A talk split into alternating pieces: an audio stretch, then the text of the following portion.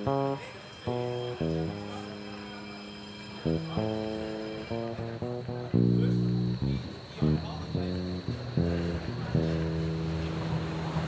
Pankow. Zum Wohlbefinden äh, beiträgt. Ja, herzlich willkommen, Wolfram Kempe. Wir sitzen heute auf meiner kleinen Vorstellungstournee im Hinterhof der Oderberger Straße drei. In, ich glaube, das war mein Keller, äh, der mittlerweile ziemlich gut zugewachsen ist. Ähm, und ich habe, das heute, äh, ich habe heute das erste Mal einen Gast, äh, der gar kein Neuling ist auf dem Weg in eine Pankower Linksfraktion, sondern den man... Naja, der schon eine gewisse Zeit damit verbracht hat. Äh, darüber freue ich mich halt sehr. Und ähm, dann fangen wir doch gleich an. Ähm, wer bist du denn? Ja, wer bin ich? Das weiß man nie so genau. Ähm, Berliner? Ja. Ich bin neunzehnhundertsechzig geboren. Ich habe Abitur, ich habe studiert und ich habe ganz viel dummes Zeug in meinem Leben gemacht und das letzte, die letzten fünfzehn Jahre davon sind Kommunalpolitik. Dummes Zeug finde ich spannend. Ja. Also, ich habe, ich war zunächst auf einem Gymnasium und bin von diesem Gymnasium neunzehnhundertsechsundsiebzig wegen ideologischer Unklarheiten relegiert worden und hatte seitdem die Stasi an den Hacken. Okay. Mit insgesamt, so steht es jedenfalls in meinen Akten, ich glaube sechsunddreißig äh, inoffiziellen Mitarbeitern, die bis neunzehnhundertneunundachtzig versucht haben, rauszufinden, nachzuweisen. Ja, na, wer, sich, wer ich war, wusste die Stasi oder meinte die Stasi schon zu wissen, äh, mir nachzuweisen oder den Nachweis zu erbringen, so muss man ja sagen, äh, dass ich äh, staatsfeindliche Hetze betreibe. Ich habe dann nach meiner Relegierung von der E O S, also so hieß das Gymnasium im Osten, ähm, im Krankenhaus gearbeitet als Hilfskrankenpfleger, mhm. habe dann Abitur an der Abendschule gemacht, habe dann Chemiefacharbeiter gelernt oh. und bin auch Chemiefacharbeiter, bin dann wieder zurückgegangen ins Krankenhaus und habe eine Ausbildung als Krankenpfleger begonnen, bin auch Krankenpfleger und äh, habe dann dreiundneunzig am Ende das Studium der Medizin begonnen, an der Charité. Und äh, habe, da seit ich achtzehn bin ungefähr, geschrieben, war am Ende der D D R auch Mitglied des Schriftstellerverbandes, mhm. habe neunzehnhundertneunzig mein erstes Buch veröffentlicht, Um, und ja, dann war die sogenannte Wende. Und da sind ja vieler Leute Leben umgestürzt mhm. worden, in, im Wesentlichen, so auch meins. Ich habe dann begonnen, Zeitungen herauszugeben. Ich habe eine unabhängige Wochenzeitung gemacht, die hieß Der Anzeiger. Es hat genau sechzehn Wochen gedauert. Dann äh, habe ich, ähm, für, war ich leitender Politikredakteur bei der äh, Wochenzeitung, der Berliner Wochenzeitung der Bürgerbewegung, die hieß äh, Die Andere und habe da bis zweiundneunzig gearbeitet, als Journalist, mhm. Also, weil das war wichtiger als jetzt. Ähm, die Medizin. Als die Medizin. Weil, ich fragte mich gerade, wo die hin verschwunden sind. Es war ja, war ja, waren ja aufregende Zeiten. Mhm. Ich habe das Studium dann abgebrochen. Ich habe das Studium dann abgebrochen. Und ähm, also in diesen Zeiten nicht politisiert zu werden, war in gewisser Weise eine Kunst. Mhm. Die habe ich nicht beherrscht. Ich habe weiter Bücher geschrieben. Ich habe neunzehnhundertzweiundneunzig das nächste Buch veröffentlicht. Äh, Aber die Bücher... War das ein Kriminalroman. Ich wollte gerade fragen, was für Bücher? Das erste war ein Erzählungsband, ja. Das zweite war ein Kriminalroman. Habe dann noch an mehreren Büchern mitgearbeitet, als Co-Autor oder als Herausgeber. Ja.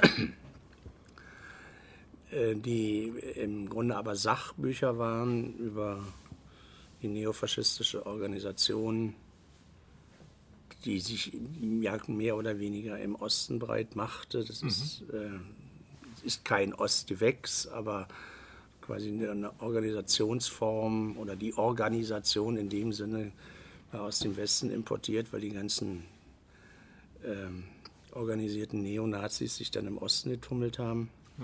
Also angefangen von Kühn oder Küssel, der Österreicher, und ähm, haben neunzehnhundertneunzig äh, ein Haus mitbesetzt, mhm. war bis neunzehnhundertdreiundneunzig ähm, Sprecher des Besetzerinnenrates Prenzlauer Berg, einer mhm. von fünf Sprechern des Besetzerinnenrates Prenzlauer Berg. Und habe maßgeblich äh, die Verhandlungen am Runden Tisch Instandbesetzung mitgeführt für die Hausbesetzerseite. Und naja, so, also in dieser Zeit ging dann vieles durcheinander und kam zueinander und man hat alles geschafft. Ähm, Schlaf gab es, glaube ich, nicht. Aber diese... Diese Hochphase der äh, Auseinandersetzung um die besetzten Häuser, da erinnere ich mich ja nur noch als Schüler dran. Also ich weiß, dass also ich war damals ja auch so langsam auf dem Weg zum Abitur und es gab da einige auch Mitschüler, die trieben sich da halt irgendwie rum, aber irgendwie hat man das ähm, damals noch nicht so richtig... Ähm, äh, Naja, das war aus unserer Perspektive eher so eine Art von Abenteuerspielplatz, das mit den besetzten Häusern. Und ähm, war das mehr? Steckte denn, also ich habe das immer sehr, als sehr prägend war natürlich damals immer die Mainzer Straße irgendwie mit diesen heftigen äh, Kämpfen gewesen, ähm, wo man als, ja, weiß nicht, Westberliner Jugendlicher wahrscheinlich gar nicht so richtig verstanden hat, um was es da ging. Um Freiraum. Um selbstbestimmten Freiraum. Und das wäre ja an und für sich noch kein Grund gewesen, so bürgerkriegsähnliche Zustände, wie es dann am Ende um die Mainzer Straße war, aufzuführen. Das Problem war, dass äh, diese Menschen, die um ihren Freiraum, um ihren selbstbestimmten Freiraum äh, kämpften, im Grunde genommen der Immobilienmafia in den Weg gekommen sind, die also diese Häuser haben wollten. Und schon damals, auch wenn die Entwicklung nicht so war wie zehn Jahre später oder fünfzehn Jahre später, so wie heute, mhm. ähm, also noch nicht in dieser, in dieser Drastik, ähm, ging es schon darum, ähm, wem sollten die Häuser gehören, Ähm, und wer hat die Kontrolle darin? Hm. Und äh, es war die Überzeugung, dass jedenfalls nicht der Staat die Kontrolle haben sollte und die Häuser denen, die darin wohnen, gehören sollten. Aber die Leute, die da... Also wem, die Leute, die da drin waren, waren ja aber auch gerade erst da reingekommen. Ja. Oder? Also das ist wohl richtig, aber diese Häuser waren, standen leer. Schon zu Ostzeiten standen sie leer, weil sie eigentlich auf Abriss standen. Mhm. Und ähm, das waren keine Objekte, keine Wohnungen, keine Häuser, die irgendjemand, der eine Familie hat oder sonst irgendwie hätte haben wollen. Mhm. Weil sie waren natürlich marode. Man muss dir vorstellen, wenn so ein Haus, so ein Gründerzeithaus, drei Jahre mit offenen Fenstern leer steht und nicht beheizt wird, dann ist es hin. Und zu späterer Zeit hat sich das ja auch bewahrheitet. Also durchgefaulte äh, Dachbalken oder Balkenköpfe in den, in den Decken waren sozusagen das Mindeste. Mhm. Was aber möglich war in diesen leerstehenden Häusern, war, dass man sich Wohnraum so zuschneiden konnte, wie er den eigenen Bedürfnissen entsprach. Ich war ja immer das Argument dann quasi von institutioneller Seite, die Hausbesetzer würden sich an der Schlange der Wohnraumsuchenden vorbei mogeln. Ja. Ja, die Schlange der Wohnraumsuchenden in den Häusern, die besetzt waren, die habe ich da eigentlich wirklich nicht gesehen. Weil da wäre keiner freiwillig eingezogen. Die war auch damals gar nicht so lang, die der Wohnraumsuchende. Nee, die war auch nicht so lang wie heute. ähm, ähm, es ging vor allen Dingen darum, dass man keine, keine widerständigen Zentren von vornherein Von, von Westberliner Seite aus haben wollte. Weil Westberliner, die, die Westberliner Politik hatte ja so ihre Erfahrungen mit Hausbesetzungen in dem Stile, also in der Größenordnung, meine ich damit. In dieser Größenordnung gemacht. Wobei ja trotzdem gefühlt äh, über die neunziger Jahre im Prenzlauer Berg eigentlich so also verwaltungstechnischer Kontrollverlust stattgefunden hat, eigentlich, oder? Also ich meine, das waren doch verwaltungstechnischen Kontrollverlust gab es auf allen Ebenen. Also, also da war dann, der Staat war weg. Den hatten wir dann da eben mal davon gejagt. Genau. Also das so, war der Staat war weg. Und irgendwie mussten alle oh, sich damit arrangieren. Und äh, die Verwaltung selber war damit beschäftigt, die Stasi-Spitzel in ihren Reihen mhm. zu erkennen und auszusortieren. Ähm, und irgendwie die Sache am Laufen zu halten. Mhm. Und das beschrieb dann den kurzen Sommer der Anarchie, der quasi von neunzehnhundertneunzig, vom Anfang, vom Januar neunzehnhundertneunzig, letzten Endes bis zur Maueröffnung, mhm. vielleicht noch ein bisschen darüber hinaus, bis sich die, also bis zur, bis zur Neuwahl Ende neunzig, also zur Konstituierung des neuen Senates Anfang einundneunzig, so angehalten hatten, wo vieles plötzlich möglich war. Also wo, wo, wo auch in den Verwaltungen Leute saßen, die sagen, ja, warum sollen die denn die Häuser nie besetzen? Wir, wir kriegen sie sowieso nicht voll. Und uns fallen sie unterm Arsch zusammen. Mhm. Ansonsten. Warum also nicht? Warum sollte man dies oder jenes nicht machen? Äh, da ist noch, da ist sehr viel gegangen und das war für Ostberlin eigentlich die letzten Endes schönste Zeit. Mhm. Also so eine völlig, entre- nee, nicht völlig entregelt, eine schon durchaus geregelte Gesellschaft, wo auch Konfliktlösungsmechanismen da waren, aber die waren von unten heraufgewachsen. Mhm. Die waren irgendwie nicht oktroyiert. Das war ja das Schöne daran, dass wir uns alles selbst neu organisieren mhm. konnten. Letztlich alles, ja. Hat, hat die Feuerwehr hat immer noch so funktioniert wie früher und wie heute auch. Ich erinnere mich, es gab vor drei, vier Jahren tauchte irgendwie so eine ähm, Dokumentation, also eine D E F A-Dokumentation über, also äh, auf, äh, aus der Zeit im Prenzlauer Berg äh, von Frau Cherner hieß die, glaube ich. Mhm. Ähm, Das fand ich so ganz eindrücklich, ähm, um, um so ein bisschen heute noch mal ein Gefühl dafür zu kriegen, wie das gewesen ist. Also vor allen Dingen, sie fährt da eine Weile mit zwei Volkspolizisten mhm, mit einem Streifenwagen. Äh, mit einem Streifenwagen rum, die halt eigentlich, die machen halt ihren Job, weil sie ihren Job immer gemacht haben, aber du merkst halt schon... Und die machen immer noch denselben Job, ähm, weil es immer noch genügend äh, durchgeknallte äh, Leute gab, die sich auch immer noch so benommen, wie, benahmen wie, wie, wie, wie früher auch. Aber in, aber in, einem, in einem Subtext kriegt man halt irgendwie mit, dass die sich halt schon fragen, für wen macht, also was passiert denn über uns jetzt gerade? Also sonst hast, hat man ja gerade bei Polizei und Feuerwehr ja doch so, das ist alles sehr klar geordnet, ähm, nach welchem Wertesystem das zu funktionieren hat. Naja, da kann. Äh, da hat man dann so, die, also ich fand es ganz sympathisch eigentlich, also dass die halt wissen, ja, das sind halt diese Alltagsprobleme, besoffene Leute, die sich auf der Straße prügeln oder... Ähm, Und aber in den Gesprächen zwischendrin fand ich halt immer, ja, ich, ich, ich fand das irgendwie ganz ja, faszinierend zu sehen, wie, wie geht denn so ein Polizeibeamter eigentlich damit um, wenn über ihm das Koordinatensystem flöten geht. Also was ist ja schon für einen Polizeibeamten eigentlich relativ wichtig zu wissen, für wen tue ich da was, oder? Also, ja, das war, das war noch ein bisschen komplizierter, weil Ähm, als Exponenten, als Machtexponenten des alten Systems hatten sie verschissen. Ja. Und äh, im neuen System sind sie insofern nicht wirklich angekommen, weil jetzt plötzlich andere kamen, die, die das Sagen hatten. Die ihn also wieder mhm. äh, äh, aufdrückten, äh, wie das jetzt lang geht.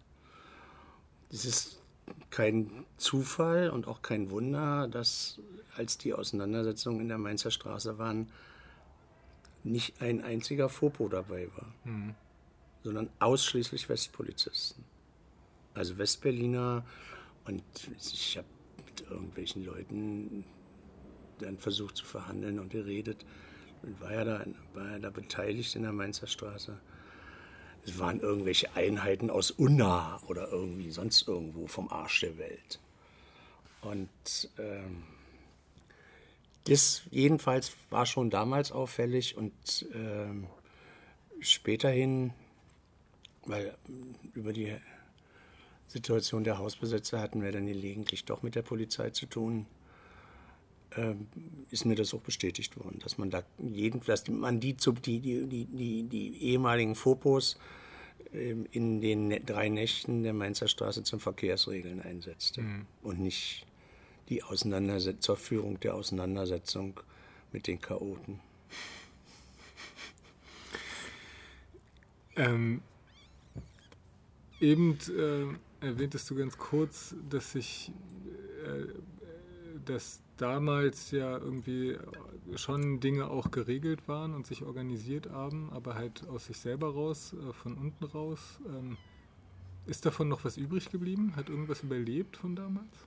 Also gibt es irgendwie im Prenzlauer Berg oder in, in, also in der Berliner Landschaft irgendwas, wo man sagen kann, das ist eindeutig nur zu erklären dadurch, dass es diese Zeit damals gegeben hat?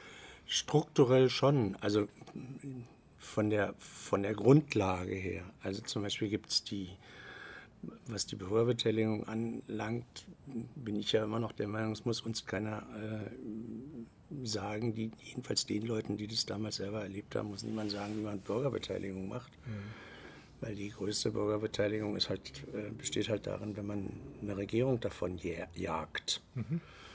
Und ähm, sicherlich haben die, ist das Instrument des Runden Tisches relativ weit ausgereizt worden. Und später dann, als die Sanierung hier im Prenzlauer Berg begann, äh, gab es dann die Sanierungsbeiräte, mhm. ähm, die ja ein wesentliches äh, Instrument auch waren, um naja, die Interessen letztlich der Bewohnerschaft einzubringen in den Prozess, nur dass die Leute heute alle meistens zu großen Teilen nicht mehr hier wohnen, weil die jetzt auch verdrängt sind. Mhm. Also nachdem die Sanierung durchgelaufen ist, ähm, bei Verhältnissen wie da nebenan im Keuritz geht's, ähm, von den Ursprüngen, von der ursprünglichen Bevölkerung gerade noch knapp siebzehn Prozent da sind, äh, ist das eben keine sozialverträgliche Sanierung. Also aber hätte man vielleicht einen Austausch über fünfundzwanzig Jahre oder über zwanzig Jahre von ganz normal von fünfzig Prozent erwartet. Und bei sechzig Prozent hätte ich vielleicht auch nichts gesagt, weil das ist die normale Fluktuation äh, von der Größenordnung her. Aber dass nun gerade mal nur siebzehn über sind, das ist dann schon bemerkenswert. Von daher habe ich in, in der letzten Legislatur in der Kommunalpolitik immer milde gelächelt, wenn ähm, irgendwelche Satzungsdiskussionen äh, begonnen haben und man irgendwas aus Potsdam übernehmen wollte.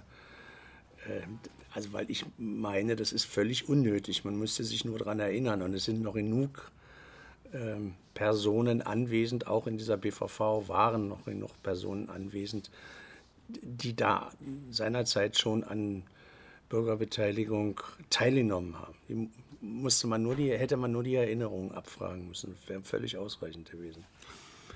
Ich kann, ich kann nicht sagen, dass wir das nicht versucht haben. Aber, aber man muss dann eben das Fahrrad...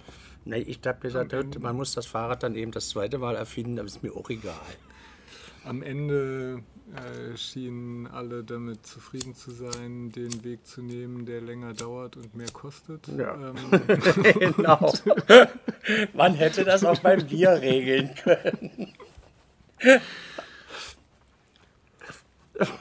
Das ist nämlich der Punkt. Die Beteiligung. Aber äh, genau, aber wir waren jetzt ja sozusagen äh, bei den Hausbesetzungen gerade kurz hängen geblieben, aber ja. Da fing sozusagen dann langsam der Weg in die Kommunalpolitik an, oder das oder nahm Naja, das, das war das war schon das war ja eigentlich schon Kommunalpolitik. Es war eigentlich schon Kommunalpolitik. Aber das Wesentliche war ein anderes, das Wesentliche waren in den ein, zwei, drei Jahren. Wir wollten unser Land behalten. Das ist der wesentliche, das, das äh, wesentliche politische Movens, mhm. jedenfalls für mich gewesen. Ähm, die, also schon beim Zeitungmachen, ähm, die sogenannte Wiedervereinigung war nichts, was jedenfalls wir anstrebten. Wir mussten dann aber zur Kenntnis nehmen, dass es drei Viertel der Bevölkerung anstrebte. Ich hätte mir, ich hätte lieber in einer äh, anderen, das ist überhaupt keine Frage, in einer demokratischen, das ist auch keine Frage, aber jedenfalls in einer D D R leben wollen, nicht in Großdeutschland. Das war äh, Der, der, der wesentliche Impetus. Aber, Aber wie gesagt, vor den Realitäten muss man sich dann auch nicht verschließen. Und die Realitäten waren bei dieser Wahl neunzehnhundertneunzig, äh, Volkskammerwahl, waren dann schon klar. Und was dann gelaufen ist, bis zum Einigungsvertrag, war, naja, über Tote soll man nicht schlecht reden, aber ähm, in meinen Augen schon ziemlich schäbig. Mhm. Das letzte, das letzte Aufbäumen, was es dann noch gegeben hat, war der Hungerstreik in der Stasi-Zentrale, an dem ich auch teilgenommen mhm. habe, weil ich damals Mitglied des Neuen Forum war. Mhm. Ähm, und der dazu diente, zu verhindern, wie es ursprünglich geplant war, im, in den Einigungsverhandlungen, die Stasi-Akten eben nicht für fünfunddreißig Jahre nach Koblenz zu bringen, ins Bundesarchiv. Das wollte die Bundesregierung mhm. seinerzeit. Und wir haben darauf bestanden, wir haben gesagt, die Akten gehören uns. Die mhm. müssen zugänglich sein. Und das war im Grunde genommen, das ist, ist dann noch als Extrapunkt in den Einigungsvertrag äh, hinein ver- verhandelt worden oder hineingeschrieben worden. Das war im Grunde genommen die Geburtsstunde der Gaukbehörde, mhm. diese Besetzung. Also so sehr hat man sich nicht wirklich mit Kommunalpolitik angelegt, weil es gab in, der, in den Kommunen oder in der Kommune Nicht, eine wirkliche, nicht wirkliche Schwierigkeiten, man konnte das alles in der, auf der kommunalen Ebene eher regeln. Mhm. Angelegt haben wir uns dann eher schon mit der Bundespolitik. Ja. Ist das, ähm, Ist, ist, der, ist in der Rückschau betrachtet äh, der Weg äh, Umgang mit Stasi-Akten richtig gewesen? Ist das gut gelaufen? Oder ähm, also das ist ja eigentlich bis heute immer noch mal, also nicht mehr in dem Maße, aber immer mal wieder noch... Notwendig. Äh, es war notwendig. Thema, ja. Es war einfach notwendig. Ähm, die Südafrikaner haben ja so was Ähnliches gemacht mit ihrer... Wahrheitskommission heißt es, glaube ich. Ja, ich glaube, ja. Äh, was Desmond Tutu dann, Desmond Tutu denn dann als erster vorstand. Aber es war notwendig. Wir haben ja damals bei einer Zeit, ähm, bei der Zeitung, in der ich arbeitete, haben wir auch die Listen veröffentlicht, äh, die, die Gehaltslisten der Stasi mit den obersten zehntausend. Und haben uns damit schwer mit der bundesdeutschen Presse angelegt, weil, äh, nur so am Rande, wir hatten die Daten, und aber der, die Bild-Zeitung hat sie, hatte sie auch und der Spiegel hatte sie auch. Und Bild-Zeitung und Spiegel haben dafür viel Geld bezahlt. Ja. Und indem wir die Daten als erste veröffentlichten, waren sie für den Spiegel und die Bild-Zeitung verbrannt. Ja. Weil es war ja offen, öffentlich zugänglich. Also sozusagen, ich glaube, drei Wochen oder vier Wochen oder sogar noch länger, jede Woche eine Beilage in der Zeitung gehabt, wurde also nach Nummern und sortiert nach dem Gehalt ähm, so ein frühes veröffentlicht wurde. Sind, wenn du so willst, ein frühes Wikileaks, ja. Ich weiß noch, es fing an mit, mit Mielke und der nächste auf der Liste war Golodkowski.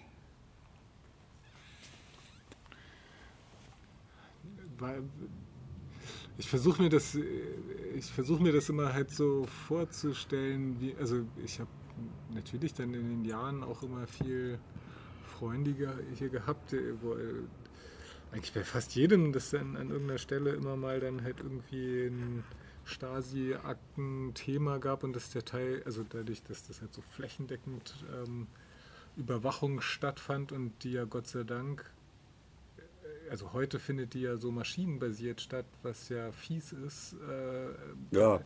Also auf eine andere, also ich finde das Schöne, ja, das Schöne an der Straßenseite, das, also was, was ich, was ich... Ja, man hat seinem Spitzel noch ins Auge gucken können. Naja, vor allem, also ich fand vor allen Dingen immer interessant bei den Geschichten sozusagen, dass sie dann am Ende sehr persönlich wurden. Also es sind natürlich sicherlich nicht alle Geschichten gut ausgegangen oder alle Konflikte auch ordentlich ausgetragen worden. Aber ich fand, alles, was man aus den Erzählungen immer halt so mitgekriegt hat, war halt irgendwie schon so, ja, und dann kriegst du halt mit, dass der und der und der war vielleicht einem nahe dran oder der... hat leider nie was dazu gesagt. Also es waren immer, es wurde dann zu persönlichen Geschichten, die irgendwie für mich das Gefühl machen, dadurch, dass man reingucken konnte, dadurch, dass es irgendwie so, gab es eine realistische Möglichkeit der Leute, das zu verarbeiten. Ist das ein, ähm, tru, ja, weiß nicht, ist das Trugschluss? Also weil heute finde ich ja, wo wir auch wieder über Überwachung reden, das Fiese, das am Ende des Tages legt man sich da halt mit so ein paar Computern an, die ähm, und es gibt eigentlich gar keine Möglichkeit mehr, das realistisch zu fassen, was da eigentlich möglich ist. Ah, ich, äh, da kommt jetzt gar nicht eine richtige Frage am Ende bei raus. Ich, äh, aber das hat mich, wenn, wenn man darüber redet, dass das so ein wichtiger Moment war, diese diesen Datenbestand irgendwie zugreifbar zu machen, diese Strukturen halt offen zu legen und für jeden nachvollziehbar zu machen. Also das diese Erfahrung, auf die du anspielst, die Erfahrung der persönlichen Enttäuschung. Ja. Und zwar der Enttäuschung durch Menschen. Und ja. zwar nicht durch das System. Also nicht vordergründig durch das System, sondern die sich ähm, als Freund, noch schlimmer als Ehepartner, in deine intimste Sphäre eingeschleust hatten. Und wo du dich dann immer fragtest, war das deine Freunde, weil er dein Freund sein wollte oder weil du ihm sympathisch warst oder hat er im Auftrag gehandelt? Mhm. Die Erfahrung hat jeder gemacht und die ist außer, ausgesprochen schmerzhaft. Ja. Die kenne ich auch. Ähm, aber zu, um da durchzukommen durch dieses System und um das hinter dir zu lassen, ist es dringend notwendig, diese Erfahrung zu machen. Ja, und ich finde halt, also vielleicht ist das, das der die, Punkt. Das ist eine Erfahrung, die man heute mit der N S A nie machen könnte, weil es heute sozusagen Computer sind. Das, das ist der Unterschied. Das war ungefähr das. Das ist, das ist der Unterschied. Ähm, und da ist auch viel Bitternis, wenn man, wenn man, das, wenn man sich daran erinnert, äh, die da in einem aufsteigt. Das geht mir ganz genauso. Aber andererseits, ähm, als junger Schreibender, ich habe ja schon in den Mitte der achtziger Jahre äh, auf Podien gesessen und habe vorgelesen, was ich schreibe, also wenn man nicht veröffentlicht, bevor man veröffentlicht hat.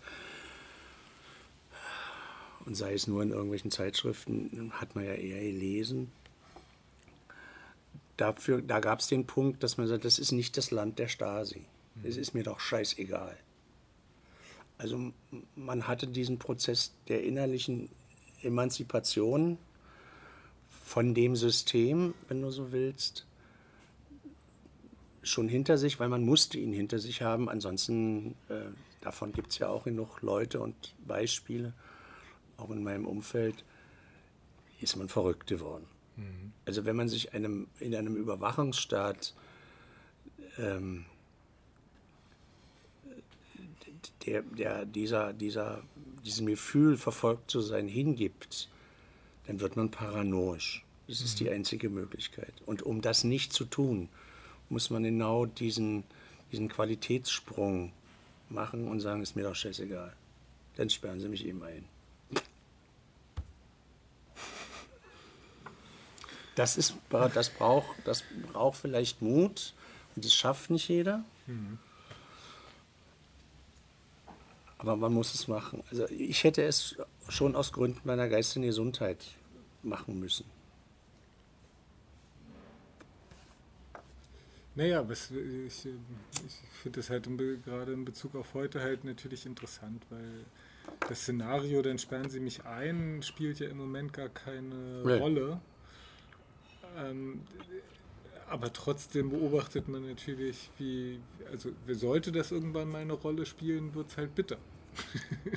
Das brauchen sie nicht mehr. Die also, sperren dich nicht mehr also ein. Also ich finde halt... Ähm, ähm, die machen das ökonomisch. Also naja, wie auch immer dann, also, aber, also, naja, es ist halt alles ungreifbarer geworden irgendwie. Es ist halt alles, wenn, wenn man heute eine Serie von schlechten Erlebnissen in seinem Leben hat, weißt du halt nicht... Ist Was das jetzt, weil ich einfach Pech gehabt? Ja. Oder ähm, hat mich irgendwer auf eine Liste gesetzt, dass jetzt halt einfach Dinge nicht mehr funktionieren? Ja, das so, weißt so. Du heute nicht mehr. Genau, und das ist halt... Ähm, ich überlegte nur gerade, was ich daraus für mein eigenes Seelenheil... Äh, also, weil das halt einfach zu akzeptieren, dass es mal scheiße läuft, das kriege ich schon ganz gut hin. Aber, aber das scheint mir nicht äh, der gleiche Gegner zu sein, also, also vom, ich weiß nicht, wenn man so den inneren Helden hinstellt, sagt, ach, dann gehe ich halt in den Knast, das fühlt sich für mich irgendwie realistischer an, als zu sagen, so, dann habe ich halt irgendwie die äh, Pest an der Hacke. Nee. Ähm. Ja, nee, das ist, es ist komplizierter geworden.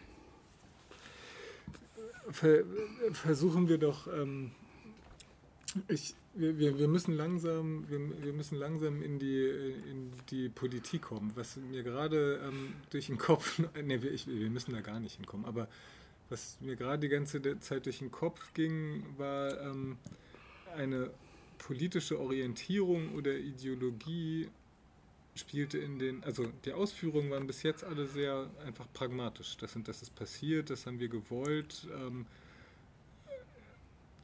hat man das aus einem ideologischen Trieb getan oder ist man da einfach durch ein Großwerden in einer Gesellschaft, war das sowieso einfach alles immer linker Diskurs oder spielte das überhaupt eine Rolle, dass es sich um eine, war es eine linke Gesellschaft, also die Frage, hat man bewusst gehandelt in dem Ziel, ich äh, hätte gerne, ich habe dieses äh, Gesellschaftsbild und deshalb mache ich das so, oder ist man da mehr oder weniger reingerutscht?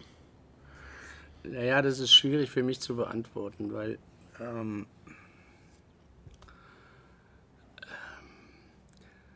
in wirklichen Auseinandersetzungen bin ich Pragmatiker. Mhm. Und als Kind einer durchideologisierten Gesellschaft bin ich ähm, grundsätzlich vorsichtig und nehme grundsätzlich, bin grundsätzlich reserviert, wenn es um Ideologien geht. Mhm. Weil ich, das halte ich nach wie vor für, ein, für, ein, äh, für einen wirklichen Mangel.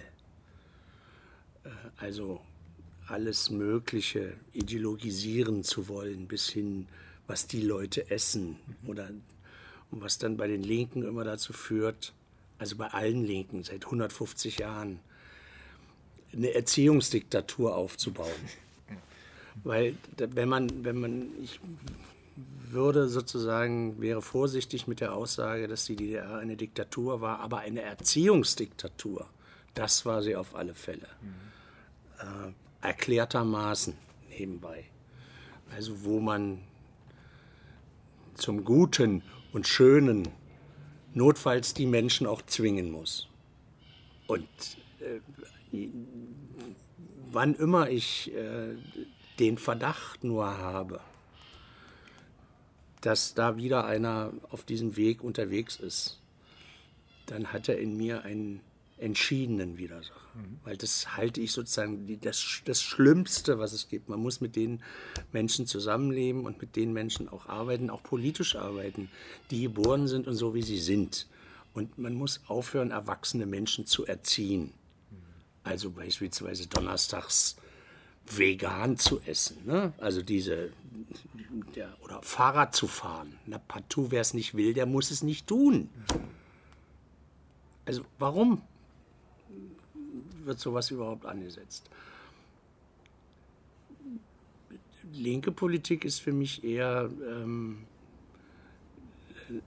oder heißt für mich eher, eine Politik zu betreiben, nicht für die ökonomisch Mächtigen, sondern für die, die am unteren Ende der ökonomischen Skala stehen. Oder aber die sich innerhalb des Systems nicht wirklich behelfen können. Mhm. Die ökonomisch an den Rand gedrückt werden. Und das sind für mich Menschen bis hin zum Mittelstand, also Bäcker.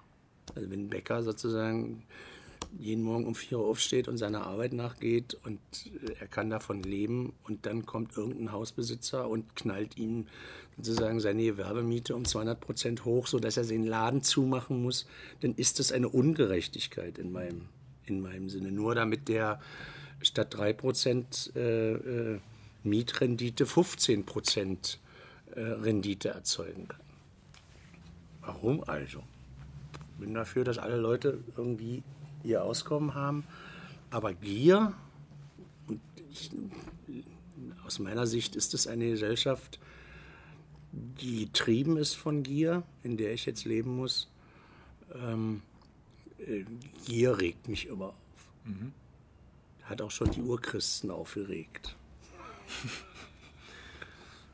Ja, ist nicht umsonst eine Todsünde. Und insofern, und insofern ist es natürlich nie, also bei, bei, bei, bei aller Skepsis gegenüber Ideologie, die ich so habe, ist, das, ist auch mein Tun natürlich nicht ideologiefrei. Also, du könntest ja auch fragen, warum bist du denn mit solcher Haltung nicht Mitglied der S P D zum Beispiel? Das ist ja eine legitime Frage. Kann man sich ja mal vorlegen. Naja, die S P D zieht in Krieg in aller Welt. Schluss, aus, Ende. Ich bin kein Pazifist, beileibe nicht. Aber ich bin ganz entschiedener Antimilitarist. Mhm. Und wer, wer äh, äh, Kriege anfängt äh, und daran teilnimmt, der hat für mich verschissen bis in die Steinzeit. Und die ersten Westdeutschen, die wieder in den Krieg gezogen sind, waren Herr Fischer und Herr Schröder. So, und das, das, das ist sozusagen erklärt alles. Das ist ja auch tatsächlich äh, mein Sinnbild, äh, für, ja, wo ich gelernt habe, was es heißt, äh, enttäuscht zu sein. Ja. Weil ich erinnere mich noch sehr, wenn man halt seine ganze Jugend mit Helmut Kohl verbringt, ja. ähm, und plötzlich ähm, endlich gibt es eine rot-grüne Regierung im Bund und du denkst dir, jetzt beginnt die neue Zeit. Also, also das Erste, was die machen, ist irgendwie in den Krieg ziehen. Was halt, wo halt auf allen möglichen Zetteln draufsteht, wird nicht passieren, wird nicht passieren, wird nicht passieren. Und dann, naja. Ja, nee, seinerzeit. Das Einzige, was noch gefehlt hat, war, dass auf den Eisenbahnwaggons wieder steht, Serbien muss Sterbien. Ja. Ich war zu der Zeit damals in, in, in Norditalien und habe da im Sprachkurs zusammen mit einem jungen Serben gesessen, während da ähm, von da die Bomber äh, rüber nach Serbien geflogen sind und der abends mit seiner Familie telefoniert hat. Das war irgendwie so unklar. Also, das, ja, naja, wenn man... Das, der, der, ja, auf so vielen Ebenen unglaublich irgendwie dieser, ich hätte nie gedacht, dass ich in meinem Leben diese Erfahrung nochmal machen muss. Das heißt, dass sozusagen in deinem Home-Turf die Leute nochmal so blöd sind, sich irgendwie Bomben auf den Kopf zu schmeißen. Also, wobei ich halt damals auch viel ähm, in Foren Diskussionen mitgekriegt habe, dass diese Bombenkriegserfahrung ähm, also es ist schon oft, also man merkt, wenn man in so einer Stadt wie Berlin groß geworden ist, wo man ja einfach sieht, was äh, ein Bombenkrieg mit einer Stadt äh, und mit Menschen halt gemacht hat, auch in den Jahrzehnten danach bis heute, und dann mitkriegt, wie in anderen Teilen der Welt ähm, entspannt darüber gesprochen wird, ähm, wem man nochmal alles irgendwie ein paar Bomben auf den Kopf schmeißen müsste, damit er endlich zur Vernunft kommt. Da merkt man halt einfach doch, dass... Ähm, Ja, das ist, das ist also, ein Unterschied. Also, also für die, wenn jemand in Deutschland groß geworden ist und zumindest in den großen deutschen Städten groß geworden ist, das ist ja, gilt ja nicht nur für Berlin, es gilt auch für Hamburg, genau. Magdeburg oder Dresden. Ähm, als ich Kind war, fünf Jahren oder sechs Jahren, ich kenne noch den, den äh, den Platz vom Schauspielhaus mit dem deutschen und dem französischen Dorf als Ruinenlandschaft. Wir sind dann mit dem Fahrrad hingefahren und haben in den Ruinen gespielt. Mhm. Und meine Erinnerung an Dresden ist nicht wirklich die Frauenkirche, sondern der Trümmerhaufen der Frauenkirche. Mit dem Lutherdenkmal davor. Das sind meine, das ist meine Kindheitserinnerung. Und wenn man die hat, und da, da werde ich dann sozusagen, wenn überhaupt, dann werde ich an dieser Stelle ideologisch, wenn man die hat, diese Erinnerung, dann muss man normalerweise einen großen Knüppel nehmen und allen, die wieder in den Krieg ziehen wollen, einen über den Schädel geben. Keine Gewalt. Ja, ja, von ähm, mir. Aber ähm, ist denn... Ähm, der Weg in die Politik, ich meine, die äh, Linke jetzt ist ja wahrscheinlich, also äh, ne, die, die hat ja nach der Wende auch ein paar Wandlungen durchmacht und ist ja jetzt, also zumindest für meine Jugend, nicht Sinnbild für die Partei des kleinen Mannes, sondern erstmal halt irgendwie staatstragend, ähm, staatstragend im Osten gewesen, ähm, auf eine Art ähm, im, im Verlauf dann, weiß ich nicht, so bis zweitausend vielleicht auch schon irgendwie so Vertretung der Ost deutschen Eliten auf eine Art und Weise. Ähm, Und eigentlich gibt es es also für mich gefühlt jetzt erst so langsam wieder eine, eine Bewegung dahin, dass man ja, also sicherlich die Geschichte nicht, ähm, nicht verdrängt, aber dass man eigentlich halt dahin kommt, vielen Dank, ähm, so langsam wieder ähm, äh, Programmatik aus einem, aus einem linken Verständnis zu entwickeln, ohne ohne allzu viel Ballast. Also es hat sich ja, also ich habe das Gefühl, es kommen gerade wieder mehr jüngere Leute, die sich irgendwie mit der Linken beschäftigen. Ich, aber ja, worauf ich hinaus wollte,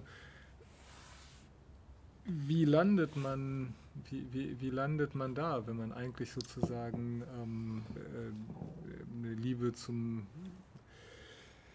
zum Benachteiligten hat?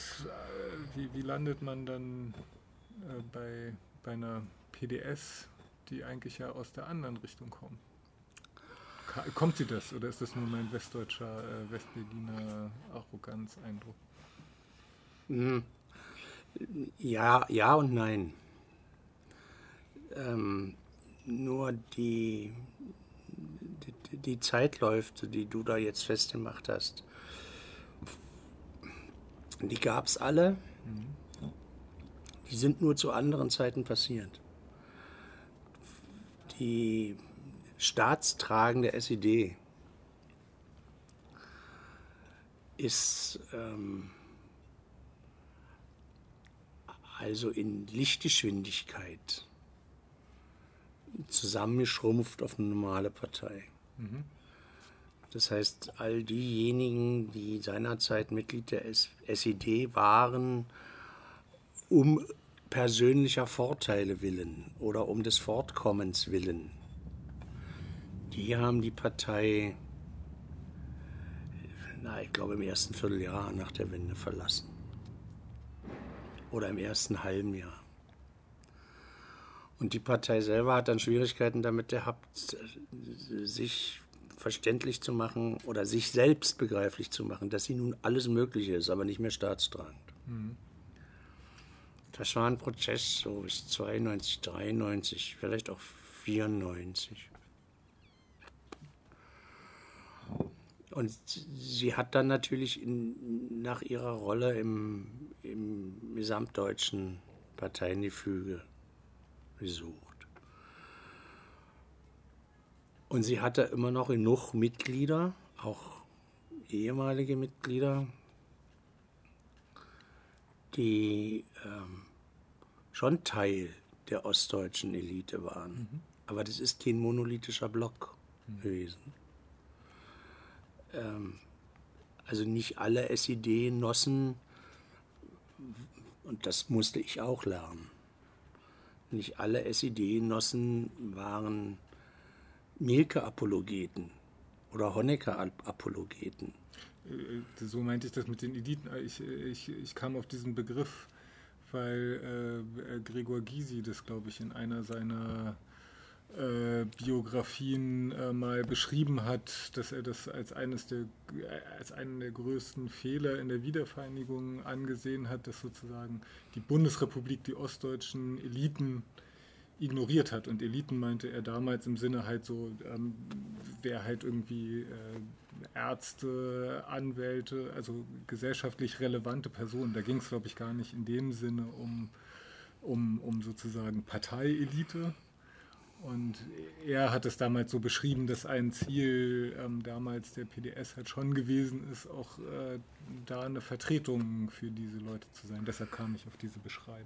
Also ich habe weder die Honecker-Biografie gelesen, noch die Gysi-Biografie werde ich je lesen.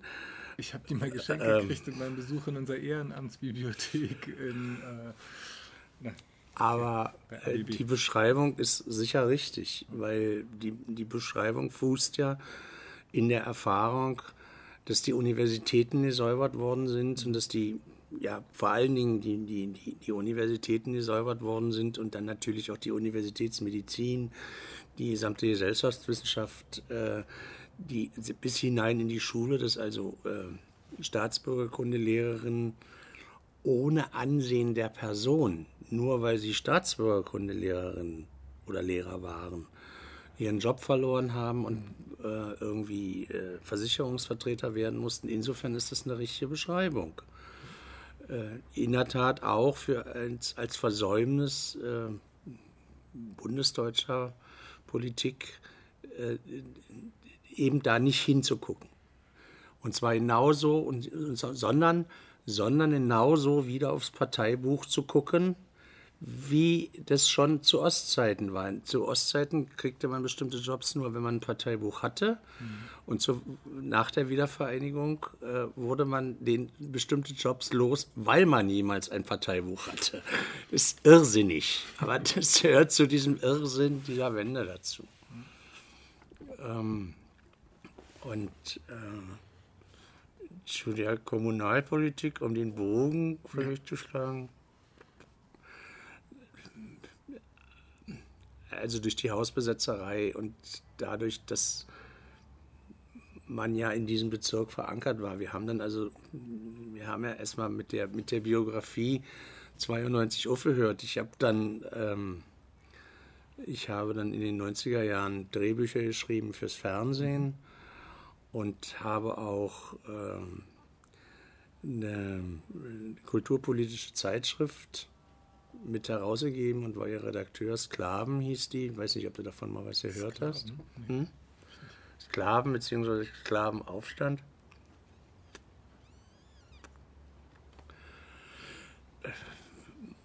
Man war ja in dem Sinne Teil der Gesellschaft in diesem Kiez oder in diesem, in diesem Bezirk. Damals redeten wir ja nur, nur vom, von, vom Prenzlauer Berg und nicht von Groß-Pankow. Und ich brauchte einen Job und mir war angeboten,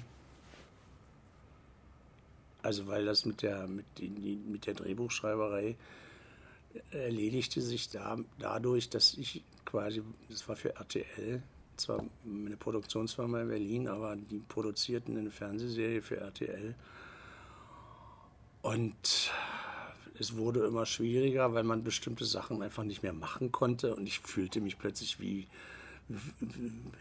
in der, in der, in der Situation, so wie ich mir das früher immer bei der D E F A vorgestellt habe. Also sozusagen, wo irgendwelche Zensoren erstmal sagen, das geht nicht und das geht nicht und das geht nicht und das geht nicht. Und es gab dann ein Drehbuch, das ich entwickelt hatte, was bei der Armee, bei der Bundeswehr spielen sollte. Und ich hatte mich schon daran gewöhnt, dreimal im Jahr mindestens nach Köln zu fliegen, um da irgendwie die Drehbücher zu verteidigen.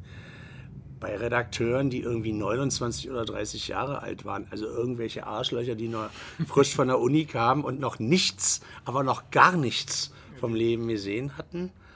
Und da hatte ich dann einfach die Schnauze voll. Und dann brauchte ich einen Job und dann war das Angebot da, Geschäftsführer der P D S-Fraktion mhm. im Prenzlauer Berg zu werden. Mitglied war ich seit dem Wahlkampf für Petra Pause, also seit siebenundneunzig. Und dann habe ich da angefangen als Mädchen für alles. Und habe dann, war dann ähm, wirtschaftspolitischer Sprecher der Fraktion und als Bürgerdeputierter im Wirtschaftsausschuss. Und bin dann seit zweitausendsechs äh, Bezirksverordneter und ähm, Legende für Verkehrspolitik. Verkehr Verkehrspolitischer Sprecher. Bin da auch zugekommen wie die Jungfer zum Kind. Äh, weil die, die das vorher gemacht hatten, hatten alle aufgehört oder nicht mehr kandidiert. Und äh, ja, mach das, du doch das, mach, mach das mal.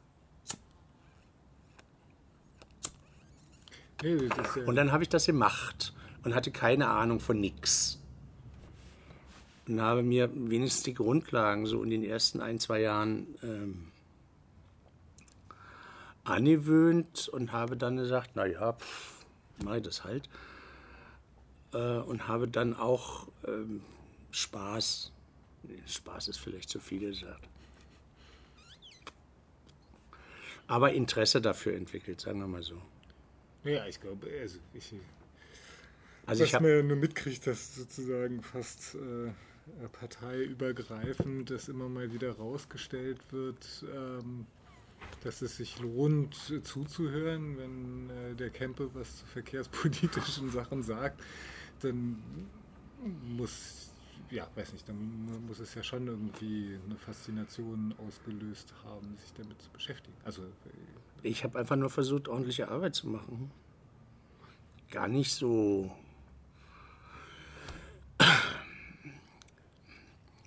durch mein Medizinstudium bin ich es oder habe ich lernen müssen, in Systemen zu denken. Mhm. Also was passiert, wenn man irgendwo an einer Stelle auf, am Körper drückt? Warum geht denn das Bein hoch? Mhm. Und so ist es im Verkehr. Das ist ja auch systemisch zu denken.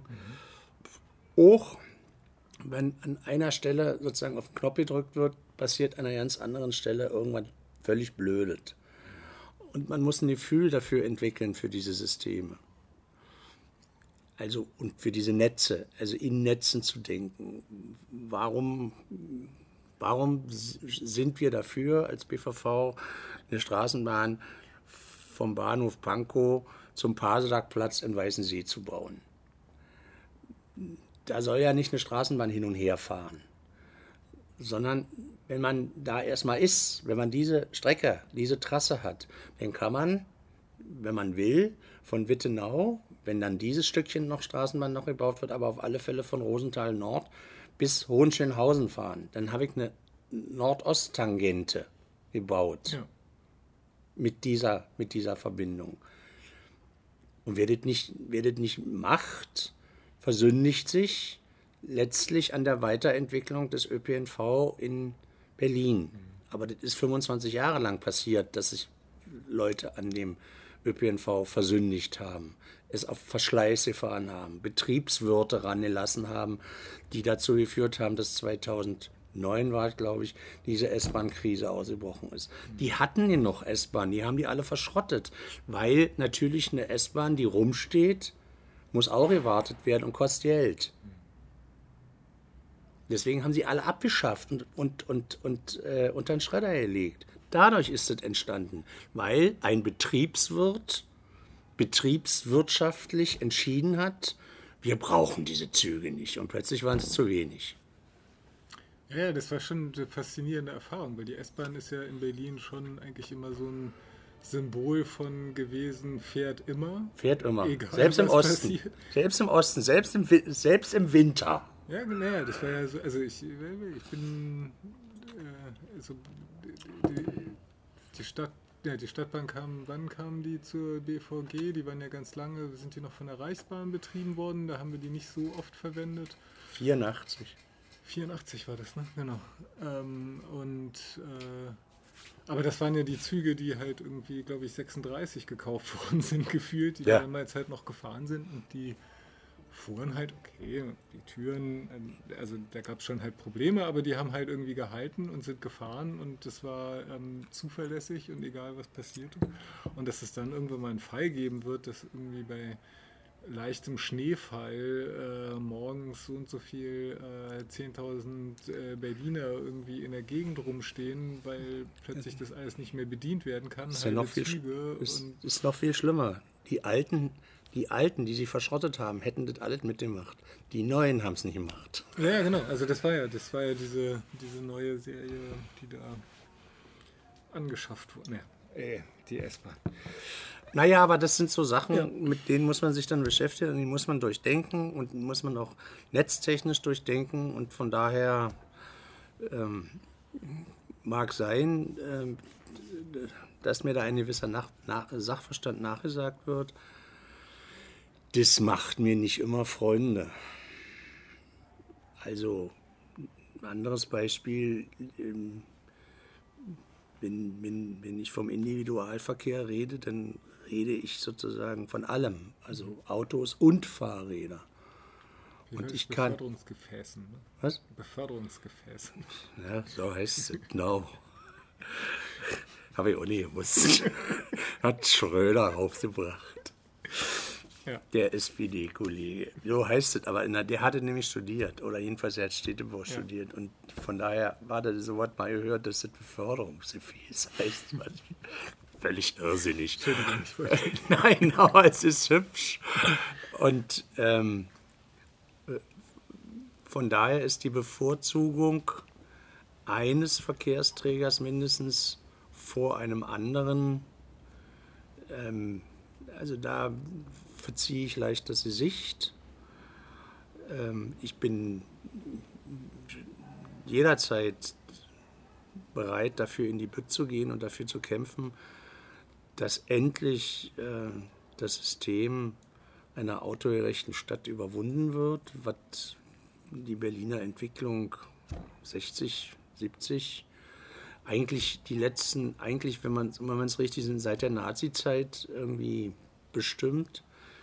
Äh, und ich denke auch, dass es zumutbar ist, dass wo, wo man mit der Straßenbahn, für eine Strecke, die man mit der Straßenbahn bequem in einer halben Stunde absolviert hat, dass mit dem Auto dieselbe Strecke oder dieselbe Distanz in einer Stunde oder in eineinhalb Stunden überwunden wird. Aber ich wäre immer dagegen, zu sagen, Autofahren muss verboten werden. Mhm.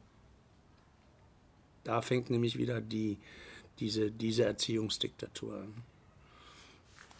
Ich meine, Auto, also ja, was, Autofahren verbieten ist für mich ja... Na, das, es, für, gibt Leute, mich, die, es gibt Leute, die verlangen das von der Politik. Nein, man muss, worüber man meiner Ansicht nach reden muss, ist, ähm, was gibt es für selbstverständlich gesehene Bevorzugungen des Autoverkehrs? Also warum, warum hat ein äh, Autofahrer Anspruch, seinen Pkw auf öffentlichem Straßenland abzustellen, und warum muss ich äh, meinen Drahtesel mit dreißig anderen Leuten in einem zehn Quadratmeter Hof äh, äh, unterbringen? Also solche Dinge. Also die Fläche, die der Autoverkehr in dieser Stadt belegt, ist halt schon immens, finde ich. Also, ja, aber es ist eine historische, wachsende Situation, und genau, und dagegen so zu steuern kann, kann nur passieren, indem ich andere Angebote genau. so, ja. so ausbaue und so bequem mache, dass man in dieser Stadt nicht mehr Auto fahren muss. Und in dem Moment, wo, wo der Autoverkehr am Gesamtmobilitätsverhalten, also im Modal-Split, jetzt sage ich dieses Fachwort doch mal, dass er nur noch zehn oder fünfzehn oder zwanzig Prozent ausmacht, muss ihm auch nur noch Raum, Straßenraum von zehn, fünfzehn, zwanzig Prozent zur Verfügung gestellt werden. Hm. Das ist bei, dem, bei, den, bei den Parkflächen ist es anders, weil die Leute müssen mit ihren Blechkisten noch irgendwo bleiben. Mhm. Und ähm, selbst wenn ich ein Verkehrssystem so umstelle, dass ein öffentlicher System, ein öffentlicher Verkehr wunderbar funktioniert, davon sind wir weit entfernt, aber ihr setzt den Fall, wir schaffen das mal irgendwann mit viel Geld, ähm, besteht ja immer noch die Notwendigkeit, dass man hier mal oder da mal doch ein Auto braucht. Und dann greift man sozusagen auf ein Public Car oder sonst irgendwas zurück. Aber das muss auch irgendwo stehen. Das heißt, also da, damit ist es nicht getan, zu sagen, ja, und dann könnt ja, Carsharing geht das alles. Die Carsharing-Autos müssen auch irgendwo rumstehen. Und ähm, ich vermisse ja manchmal, dass wirklich bis zur letzten Stelle gedacht wird. Ich erlebe vielmehr häufig, dass man sagt, aus Public Relations Gründen oder aus, äh, äh, weil man damit punkten will bei der Wählerschaft oder sonst irgendwas, äh, äh, denkt man eben nicht zu Ende.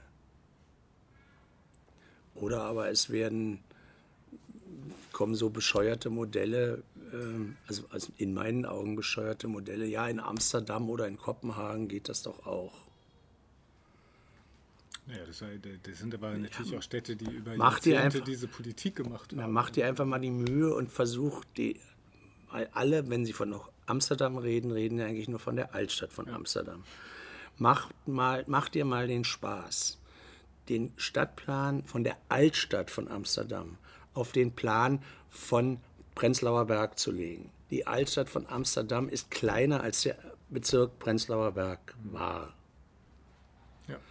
Die, die Kopenhagen, ich habe mir das ja alles angeguckt, die, die, den Stadtplan von Kopenhagen auf den Stadtplan von Berlin zu legen. Wird ja klar, dass es ein Witz ist, über den wir reden. in gleicher Ruhe. Also wo das, wo das einfach nur, weil das, dann siehst du es, ohne dass dir irgendwie jemand lange erklärt, dass die Modelle nur bedingt, wenn überhaupt, nur bedingt übernehmbar sind. Ja, und da äh, rassel ich dann auch mit einer eigenen Partei zusammen, aber das ist mir scheißegal. Naja, ich meine, das, das, das Thema, ähm, unter welchem Oberbegriff läuft denn das jetzt eigentlich? Verkehrswende oder keine Ahnung, das ist ja, mhm. das nimmt ja einfach halt langsam äh, Traktion auf. Also ich meine, ja, hoffentlich. In, in den letzten fünf Jahren war es ja noch so, dass es hauptsächlich halt ein Oppositionsthema gewesen ist. Ähm, Und von Regierungsseite auf Landesebene zumindest halt eher ein bisschen stiefmütterlich behandelt worden ist. Jetzt gerade scheint es ja so zu sein, dass plötzlich alle einfach Fahrradfahren toll finden. Und, äh, ne. Ja, nein, das ist Wahl. Das ist Wahlkampf, da finden alle alles toll. Ja, ja, aber wir haben ja, also es gibt ja diesen, den, den, den der Radentscheid wird den ja... Den Stelzenlauf äh, plötzlich angesagt wäre, würden alle Stelzenlauf toll finden. Man, also man wird auch bei bestimmten Sachen gelassen, aber ehrlich gesagt... Naja, aber wenn dieser, Rat, wenn, dieser, wenn dieser Ratentscheid Erfolg haben sollte, dann ist ja doch damit, also dann, dann kommt ja doch einiges auf die verkehrliche Infrastruktur der Stadt zu. Da stehen ja schon Forderungen, also ich teile da ja auch nicht alles von zu hundert, also baulich abgetrennte Radwege und so, das ist ja für mich nicht so das, was ich toll finde, aber... Das ähm, wäre notwendig. Ähm, der, der, da kommt ja einiges sozusagen auch auf die Bezirke zu oder auf, auf das Gesamtverkehrsnetz, wie man das neu denken muss. Das könnte ja schon in den nächsten fünf Jahren ein Themenfeld sein, wo deutlich mehr, pass, mehr passiert. Also, also ich kann ja nur sagen, von, ich habe den, ich rede jetzt mal von dem ersten Entwurf, damit habe ich mich intensiv beschäftigt, mit dem zweiten nicht so sehr. Der erste Entwurf hatte sechzehn, war ein Artikelgesetz, hatte sechzehn Artikel und von den sechzehn Artikeln waren neun, die sich mit der Administration beschäftigten. Mhm. Das fand ich merkwürdig. Das ist für mich ein eindeutiges Missverhältnis. Also mit der Administration, wie, wie Entscheidungen gefällt werden. Ja, und wie das organisiert werden soll und dass jetzt... dass der Ordnungsdienst jetzt mit dem Fahrrad fahren soll und äh, wo ich dann sage, bei einem hundertzehn Quadratkilometer Bezirk wird sich der Ordnungsdienst freuen, wenn er mit dem Fahrrad fahren soll. Also äh, nein, also wo, so, so, so Punkte, wo, wo, man, wo man das Gefühl hatte, das ist ähm, ähm, also wo, wo mehr Initiative und Energie darauf verwandt worden ist, zu regeln, was man regeln möchte. Aber, und der kleinere Teil in wirklichen Verbesserungen bestand. Mhm. Für die Fahrradfahrer. Das hat mich jedenfalls schwer stutzig gemacht. Mhm. Und hat mich natürlich dann auch voreingenommen gemacht, weil wenn man sich mehr mit der Verwaltung beschäftigt, als mit der Sache, die die Verwaltung verwalten soll, weiß ich nicht so richtig, kommt mir bekannt vor. Das kenne ich aus Deutschland. Naja, vielleicht war es ja, vielleicht war es ja auch eine Reaktion darauf, dass man ja schon mal irgendwie das eine oder andere Strategiepapier mit Forderungen äh, durch diese Verwaltung gerauscht ist, ohne dass halt tatsächlich was passiert ist. Nee, also ja, na, das, das ist, das ist ja sicherlich da auch. Das wäre das nochmal, das, das, das ist ein dickes Brett. Da braucht man, braucht man aus meiner, nach meiner unmaßgeblichen Erfahrung ähm, mit Kommunalpolitik einen langen Atem. Und man kann doch nicht erwarten, dass nur wenn man mal ein Strategiepapier geschrieben hat, also schon gar nicht, dass die Verwaltung haru, äh, äh, Hurra ruft. Das, das passiert ausgesprochen selten. Die, wie gesagt, zehn Jahre mache ich Verkehrspolitik. Und am Anfang hat die Verwaltung mitgeteilt, sie kommt nicht in die Bezirke. Das ist jetzt anders. Das heißt, sie setzt sich jetzt in der Tat direkt auseinander. Mhm. Und über die Absurditäten der Verwaltung musst du nichts sagen. Ich habe in der letzten Legislatur eine kleine Anfrage gestellt, da, da wurde mitgeteilt, dass wir keine Berechtigung hätten, als B V V ein Tempolimit zu fordern aus Lärmschutzgründen, sondern das dürften nur die Bürger. Und dann ist da so eine komische Formulierung drin gewesen, weil irgendwas, weiß ich nicht. Und nach dieser Formulierung habe ich gefragt, also warum wir das denn nicht dürfen. Und äh, im Grunde kommt am Ende raus, das haben wir noch nie so gemacht, das haben wir schon immer so gemacht. Da könnte ja jeder kommen. Nur, dass sie es mit viel mehr Worten anders und äh, hochgelehrt ausgedrückt haben, sich auf Rechtspraxis, aus, auf die übliche Rechtspraxis bezogen haben und so ein Quatsch. Aber im Grunde ist es immer dasselbe. Und wenn du das ändern möchtest, in einer preußischen Verwaltung, das ist ja immer noch eine preußische Verwaltung, die seit zweihundert Jahren so funktioniert, wie sie funktioniert, dann brauchst du wirklich einen langen Atem. Und ähm, weil wir von der Straßenbahn sprachen, ich wäre mir nicht mal sicher, ob zu meinen Lebzeiten diese Straßenbahn kommen wird. Ja, na, das, ich hatte ja... Ähm, Aber die Diskussion ist in der Welt. Ich hatte ja mit dem Fall der Mauer gehofft, dass die Straßenbahn endlich auch äh, den Westteil der Stadt erreicht. Wir sind hat jetzt sie doch. Mittlerweile schon die Seestraße. Wenn du die B V G fragst, hat sie das doch. Reicht. Nee, also äh, solche Antworten kriegst du. Sondern, wirklich, das, ohne, ohne dass mit der Wimper gezogen wird, hat sie doch. Wenn ich die B V G frage, in der A G ÖPNV, genau das. Also, weil das dann die schlimmste Sünde war, bis vierundsechzig die Straßenbahngleise in West-Berlin abzubauen. Da gab es auch eine, das aus rein ideologischen Gründen übrigens. Da, da muss man auch wissen, warum sie das damals gemacht haben. Aber war so. Und wenn der heute die B V G fragt, sind haben wir doch. So. So, so mit dem, mit dem Brustton der Empörung, warum man denn jetzt auch noch danach fragen könnte. Da liegen doch Gleise auf der Oberbaumbrücke. No. ähm, vorhin fiel mal... Ja, so blöd... Nein, du lachst und ich lache. So blöd geht's manchmal wirklich zu. Man glaubt's ja gar nicht. Vorhin klang mal so ganz kurz durch, dass das mit der Verkehrspolitik war so, mach mal, dann habe ich das gemacht. Was ist denn das eigentliche Herzensthema in der B V V oder nicht? Oder gibt es das gar nicht mehr? Naja, ich habe das dann zu meinem Herzensthema gemacht. Aber ich habe meinen Genossen auch erklärt, dass das die letzte Legislatur ist, wo ich noch äh, nach meiner Lebensplanung Mitglied der B V V sein möchte, mhm. weil ähm, ich käme mir beim im Spiegel gucken komisch vor, wenn ich vor dreißig Jahren die alten Säcke davonjagen wollte und wenn ich dann selber ein alter Sack bin, plötzlich anfange an den Sesseln zu kleben. Das muss schon dann noch jemand Neues übernehmen. Mhm. Und ich habe auch keine Lust, ständig die B V V mit denselben Sätzen zu langweilen. Irgendwann ist alles gesagt. Ob sie die hören, ob sie haben hören wollen oder gehört haben oder nicht, steht dann auf dem anderen Blatt. Aber es hat, es hat ein Ende. Mhm.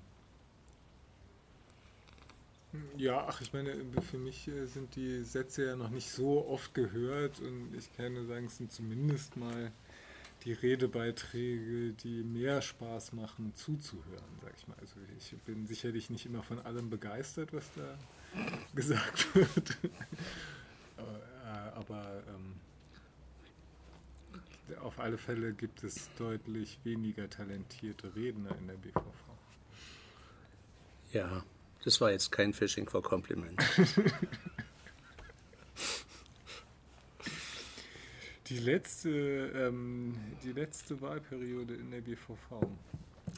Jedenfalls habe ich mir das von heute aus so vorgenommen. Also Gott, äh, wer weiß, was in fünf Jahren ist, aber ähm, das ist eigentlich ähm, mein Ziel.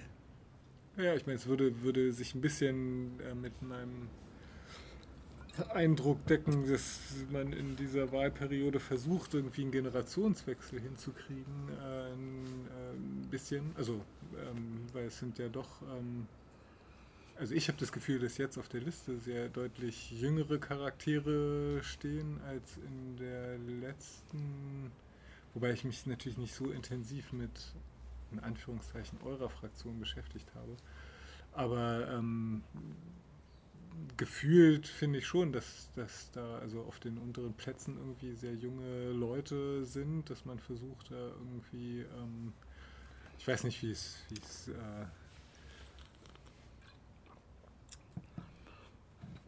ja, also ich weiß nicht, ob das gezielt ist oder ob das einfach halt nur ein Eindruck ist, aber nee, natürlich. Ich finde es ja, find ja für mich natürlich persönlich ganz sympathisch, weil... Natürlich, ähm, ist, das, natürlich ist das gezielt. Also, weil, ähm, da muss man sich nichts vormachen. Ich habe das eben so lax gesagt, das ist alles schon mal gesagt. Ähm, oder es sei alles schon mal gesagt. Die, die, die hat ja auch einen wahren Kern. Mhm. Ähm, erstens ändern sich die, Voraus- nee, die Herausforderungen auch an Kommunalpolitik. Und zweitens neigt man, ähm, jeder, also auch ich, zu einer gewissen Routine. Und das ist nicht unbedingt vorteilhaft für, für Politik, auch für Politik nicht. Ja, sicher. Und für eine Demokratie schon gleich gar nicht. Das stimmt. Und von daher, und von daher, ähm, wird es in der neuen Fraktion bestimmt Auseinandersetzungen geben, weil ähm, der eine oder die andere das anders sieht als die sogenannten alten Hasen. Und die Frage wird darin bestehen, inwieweit ähm, organisiert man das äh, vernünft, so in dem Sinne vernünftig, weil ähm, Als ich, neunzig in, als ich neunundneunzig in die, in, der, in die Fraktion quasi eingetreten bin als Geschäftsführer, war ein Fax wichtig. Mhm. Also schon an so ähm, technischen Accessoires siehst du schon, dass da schon sich viel geändert hat. Und ähm, ich erinnere dich nur an die Debatten in, dem, in der letzten Legislatur um dieses papierlose Büro, mhm.